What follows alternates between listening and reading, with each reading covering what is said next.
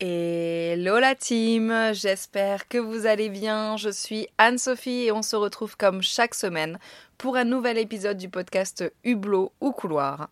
Ça faisait un petit moment qu'on ne s'était pas retrouvés en tête à tête, vous et moi, et je reprends le format classique cette semaine de mon podcast et je vous emmène avec moi dans un de mes souvenirs de voyage.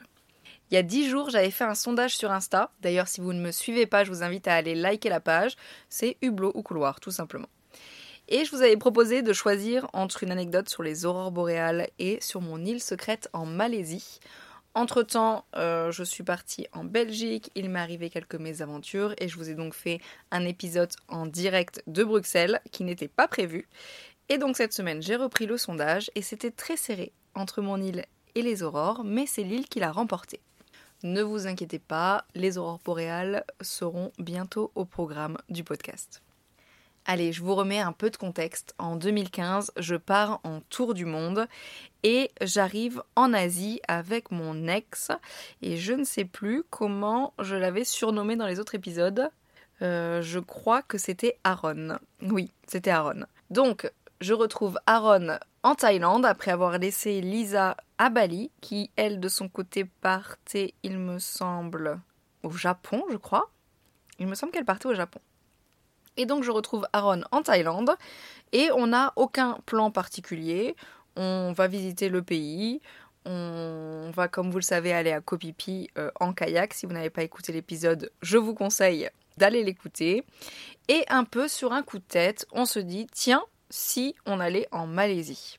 Et ça, c'est le gros avantage quand tu pars dans un voyage au long cours sans date de retour, mais tu peux changer d'avis, d'itinéraire, sur des coups de tête. Tu peux traverser des frontières alors que c'était pas prévu et découvrir des endroits vraiment insoupçonnés. Bref, on passe la frontière malaisienne. On visite le pays et on va en profiter d'ailleurs euh, pour visiter Singapour. Très jolie ville d'ailleurs. Pour moi, la Malaisie, ça ressemble à la Thaïlande, en plus authentique, en moins cher, en moins touristique et en moins pollué. Il y a beaucoup d'îles paradisiaques, c'est d'ailleurs là-bas que tu peux trouver les touristes. Et nous aussi, on n'échappe pas à la règle, on visite ces îles incroyables. J'y croiserai mon premier requin à Pointe-Noire pendant une session de snorkeling.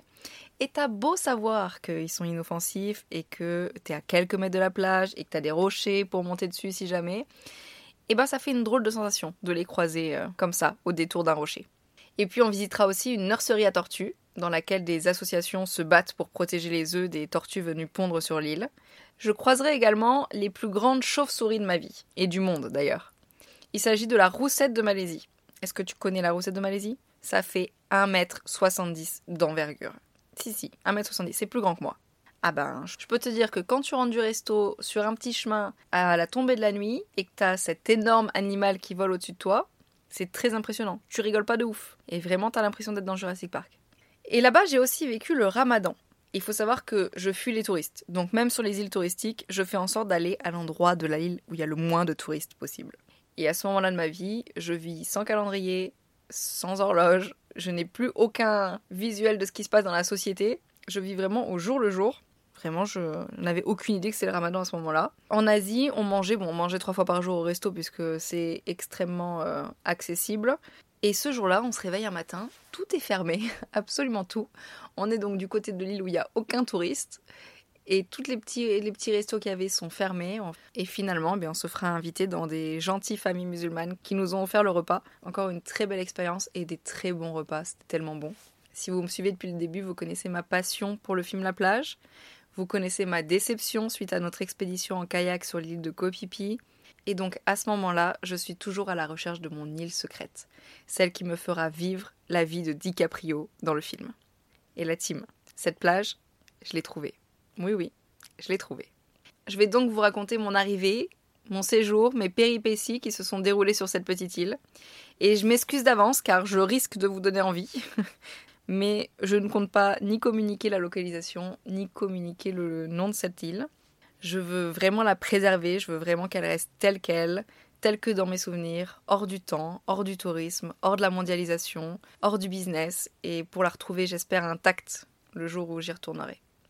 Nous, à ce moment-là, on entend parler de cette île vraiment par hasard. Je crois que on lit quelques lignes dans un guide. Vous voyez, il doit y avoir trois lignes consacrées à cette île. Et on comprend très vite qu'il n'y a pas de route, pas de voiture, pas de banque, pas de distributeur de monnaie, pas de Wi-Fi, pas de pharmacie, aucun commerce, aucun docteur, ce qui, vous le verrez, posera problème à un moment donné. Et tous les paiements se font en cash, il n'y a aucune réservation pour une chambre d'hôtel qui est possible. Bref, l'aventure. Exactement ce qu'on cherche. Bon, on se dit qu'on va y aller trois jours. Trois jours sur une île déserte, euh, ça doit suffire. On estime à peu près le budget utilisé en moyenne pour trois jours par personne euh, depuis qu'on est en Malaisie. On prend ce qu'il faut en cash et let's go. Évidemment, comme toutes les petites îles, on s'y rend en bateau. Il y a un seul point de départ dans une toute petite ville. Donc on prend d'abord un bus, on arrive dans cette euh, petite ville, on se dirige vers euh, l'embarcadère qui se situe entre la mosquée et le marché local. Et là, on trouve un petit shop qui vend des tickets aller-retour. On en prend deux et on embarque. Il y a une seule navette qui fait 2-3 allers-retours dans la journée. Les horaires sont assez aléatoires et on y croisera essentiellement des Malaisiens qui viennent passer la journée en famille et qui repartent à la nuit tombée. Il me semble, si mes souvenirs sont bons, qu'il y a environ 45 minutes de bateau pour arriver sur l'île. Je me ferai dévisager par les Malaisiens et les Malaisiennes qui essayent de me prendre en photo discrètement, ou pas. J'en ai même qui viennent s'asseoir à côté de moi, sans poser la question, et qui posent pour prendre une photo. C'est rigolo une fois, deux fois, et puis ça devient vite très gênant. Mais c'est aussi ça, de voyager hors des zones touristiques, c'est croiser des gens qui n'ont jamais vu de touristes, et donc de blancs. On arrive sur l'île sans réservation, sans tente, et sans vraiment de nourriture. Bon, on a toujours un ou deux paquets de gâteaux, tu vois, pour pas, pas se laisser mourir au cas où. On arrive sur l'île après une traversée hors du commun et première désillusion, en arrivant à quai, il y a des méduses partout. Et on va pas se mentir, quand tu viens sur une île déserte, la première des activités, c'est de te baigner. Donc sur le moment, un peu déçu. Tant pis, pour l'instant, la priorité, c'est de trouver un logement. Le débarquement se fait sur l'île principale. On y trouve un espèce de petit hôtel qui comprend une dizaine de cabanes très mignonnes, construites sur pilotis, à même le sable, avec une grande terrasse aménagée autour d'un immense arbre qui doit avoir plusieurs siècles on tombe vite sous le charme et il leur reste une chambre, c'est dans nos prix. Et comme on est plusieurs à avoir débarqué, on a aussi peur de se retrouver sans chambre, parce qu'à ce moment-là, on ne sait pas que les Malaisiens viennent juste pour la journée ou l'après-midi. On réserve donc cette cabane pour trois jours, sans prendre le temps de visiter le reste de l'île. La chambre est très sommaire, un lit, des toilettes dans lesquelles tu dois remplir un seau d'eau pour tirer la chasse d'eau, et une douche qui est tout simplement un tuyau d'eau froide. Mais sincèrement, on n'aurait jamais pu trouver mieux que ça. On va vivre dehors et en communauté, la chambre servira simplement quelques heures par jour. Dans ce petit hôtel, il y a beaucoup d'Espagnols. En fait, il y a 5-6 backpackers qui ont posé leur sac ici. Ils font du LPX, ils sont nourris, logés, contre quelques heures de travail. Si tu ne connais pas le principe, j'ai aussi fait un podcast sur le sujet. Chacun a sa tâche. On comprend vite que finalement, il y a très peu de réels clients. Que tout le monde est ici pour entretenir le lieu et l'île. On va passer trois jours fabuleux on peut décomposer l'île en trois parties. La côte est, essentiellement composée de plages, à perte de vue. La principale, celle où nous résidons, est la plus animée. On y trouve hôtel, les gens, un petit resto de 4-5 tables et une école de plongée. Cette plage, elle est au centre de l'île. Quand vous partez sur votre droite, il y a plusieurs plages. On y accède par des petits escaliers. Plus vous vous éloignez, plus c'est sauvage et moins vous aurez de chance d'y croiser des gens. Le sable est blanc, l'eau turquoise, la faune et la flore à peine à quelques mètres de la plage. Quand vous êtes face à la mer, les pieds dans l'eau, vous avez la jungle dans le dos. Et encore aujourd'hui, quand je médite et que je dois me projeter dans un endroit pour être calme et sereine, je suis sur cette plage. Quand vous revenez sur la plage principale, si cette fois-ci vous partez à gauche, vous trouverez une petite échoppe qui vend quelques babioles, un énorme complexe touristique qui semble sans vie, et un camping qui est juste un endroit dédié sous des arbres. J'ai jamais compris le concept. Au centre de l'île, il y a la jungle, quasiment inexplorable mais au bout de l'île, un petit chemin qui mènera dans un autre univers. Pour l'atteindre, vous devrez emprunter ce petit chemin de rando, pas du tout entretenu. Il y a une corde pour ne pas se perdre dans la jungle dense, il faut escalader, enjamber, dégringoler, et tu arrives à l'autre bout de l'île, sur la côte ouest, qui, elle, est totalement sauvage. Seulement quelques personnes par semaine s'y aventurent. On arrive sur une côte rocheuse, difficile d'accès. Sur cette côte, aucune plage, mais un petit embranchement de l'océan. On nous a dit que c'était un des plus beaux endroits de l'île pour faire du snorkeling. En quelques minutes, on est à l'eau. Et je n'ai jamais vu ça de ma vie. Des coraux multicolores, là, juste au bord de l'eau. Des anémones, des poissons clowns, des dizaines d'espèces dont je ne connais même pas le nom évidemment. C'est magique. Tout est préservé. Aucune pollution de plastique, c'est calme. Qu'est-ce que j'aime le monde sous-marin? On suit les couloirs de roche, on explore, on s'assoit au fond de l'eau sur le sable et on vit pleinement ce moment qu'on sait hors du temps Il est l'heure de rentrer dans notre cabane. Aucune envie de traverser la jungle de nuit. Et le soir, on a le même rituel. On mange un curry exceptionnel au petit resto familial. Et c'est 1 euro pour deux personnes. La vie n'est pas chère au paradis. Il n'y a pas de wifi, donc le soir on se retrouve avec toute l'équipe dans la salle commune, on discute voyage, écologie, musique, on joue à des jeux, on improvise des buffs musicaux et on contemple le plancton fluorescent dans l'océan. Je me lie d'amitié avec Rissa, un Malaisien qui travaille et vit ici toute l'année. Il me parle de son île, de son envie de la préserver et surtout de préserver l'écosystème. Il me propose de m'emmener le lendemain sur une des plages pour me montrer comment sauver et replanter des coraux. On part ensemble, il m'apprend à repérer le corail qui est en train de mourir, mais qui peut encore être replanté et sauvé. En fait, ils sont cassés soit par les humains, soit par les courants marins. On va replanter ensemble quelques branches de corail, et pour cela, on les colle avec de la superglue, tout simplement sur un rocher, afin qu'ils reprennent de la force et qu'ils se développent de nouveau. Je ne sais pas si c'est la bonne solution, mais en tout cas, Risa faisait tout son possible pour préserver son île. Mon petit rituel sera de passer voir mon corail tous les jours. D'ailleurs, anecdote rigolote, je l'ai planté près d'une anémone puisque c'est là qu'on l'a trouvé. Dans cette anémone, il y avait bien évidemment des poissons clowns. Et tous les jours, je me faisais mordre par un poisson qui était en quelque sorte euh, leur garde du corps. Je ne sais pas pourquoi, il voulait pas que je sois là. Littéralement, tous les jours, par le même poisson.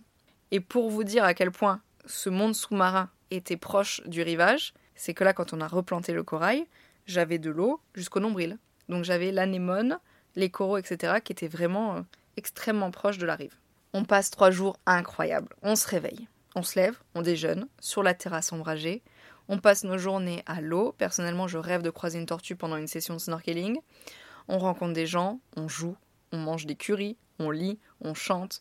On part en expé avec le patron euh, de l'endroit où on dort. Il nous emmène en bateau pour plonger un peu plus loin, tout ça gratuitement.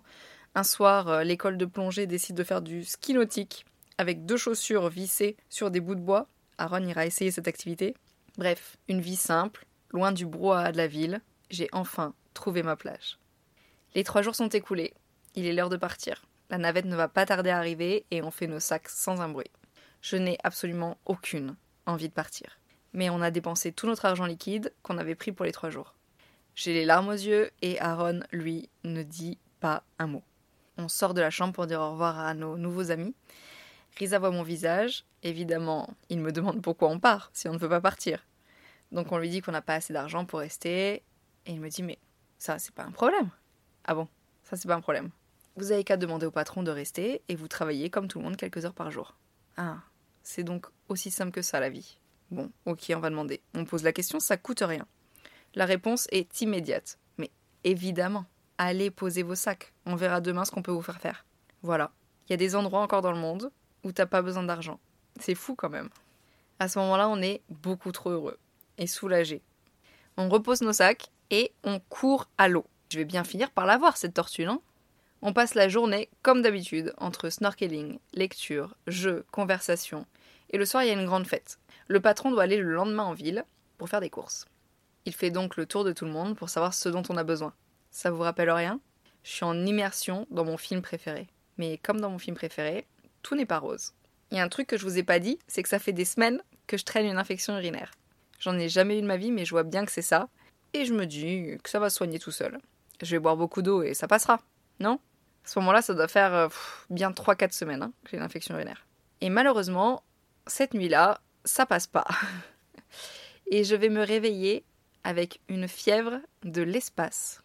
J'avais pas de quoi mesurer ma fièvre, mais je pense qu'on était bien, bien au-delà des 40 degrés. J'étais à la limite de la convulsion, sauf que j'ai pas de médicaments, qu'il n'y a pas de médecin et que je suis sur une île déserte. Et je trouve que ça faisait longtemps que je ne vous avais pas fait un épisode à suspense. Du coup, on se retrouve la semaine prochaine pour la suite de l'anecdote. En attendant, n'oubliez pas, voyager, c'est toujours la meilleure des options. Bisous la team.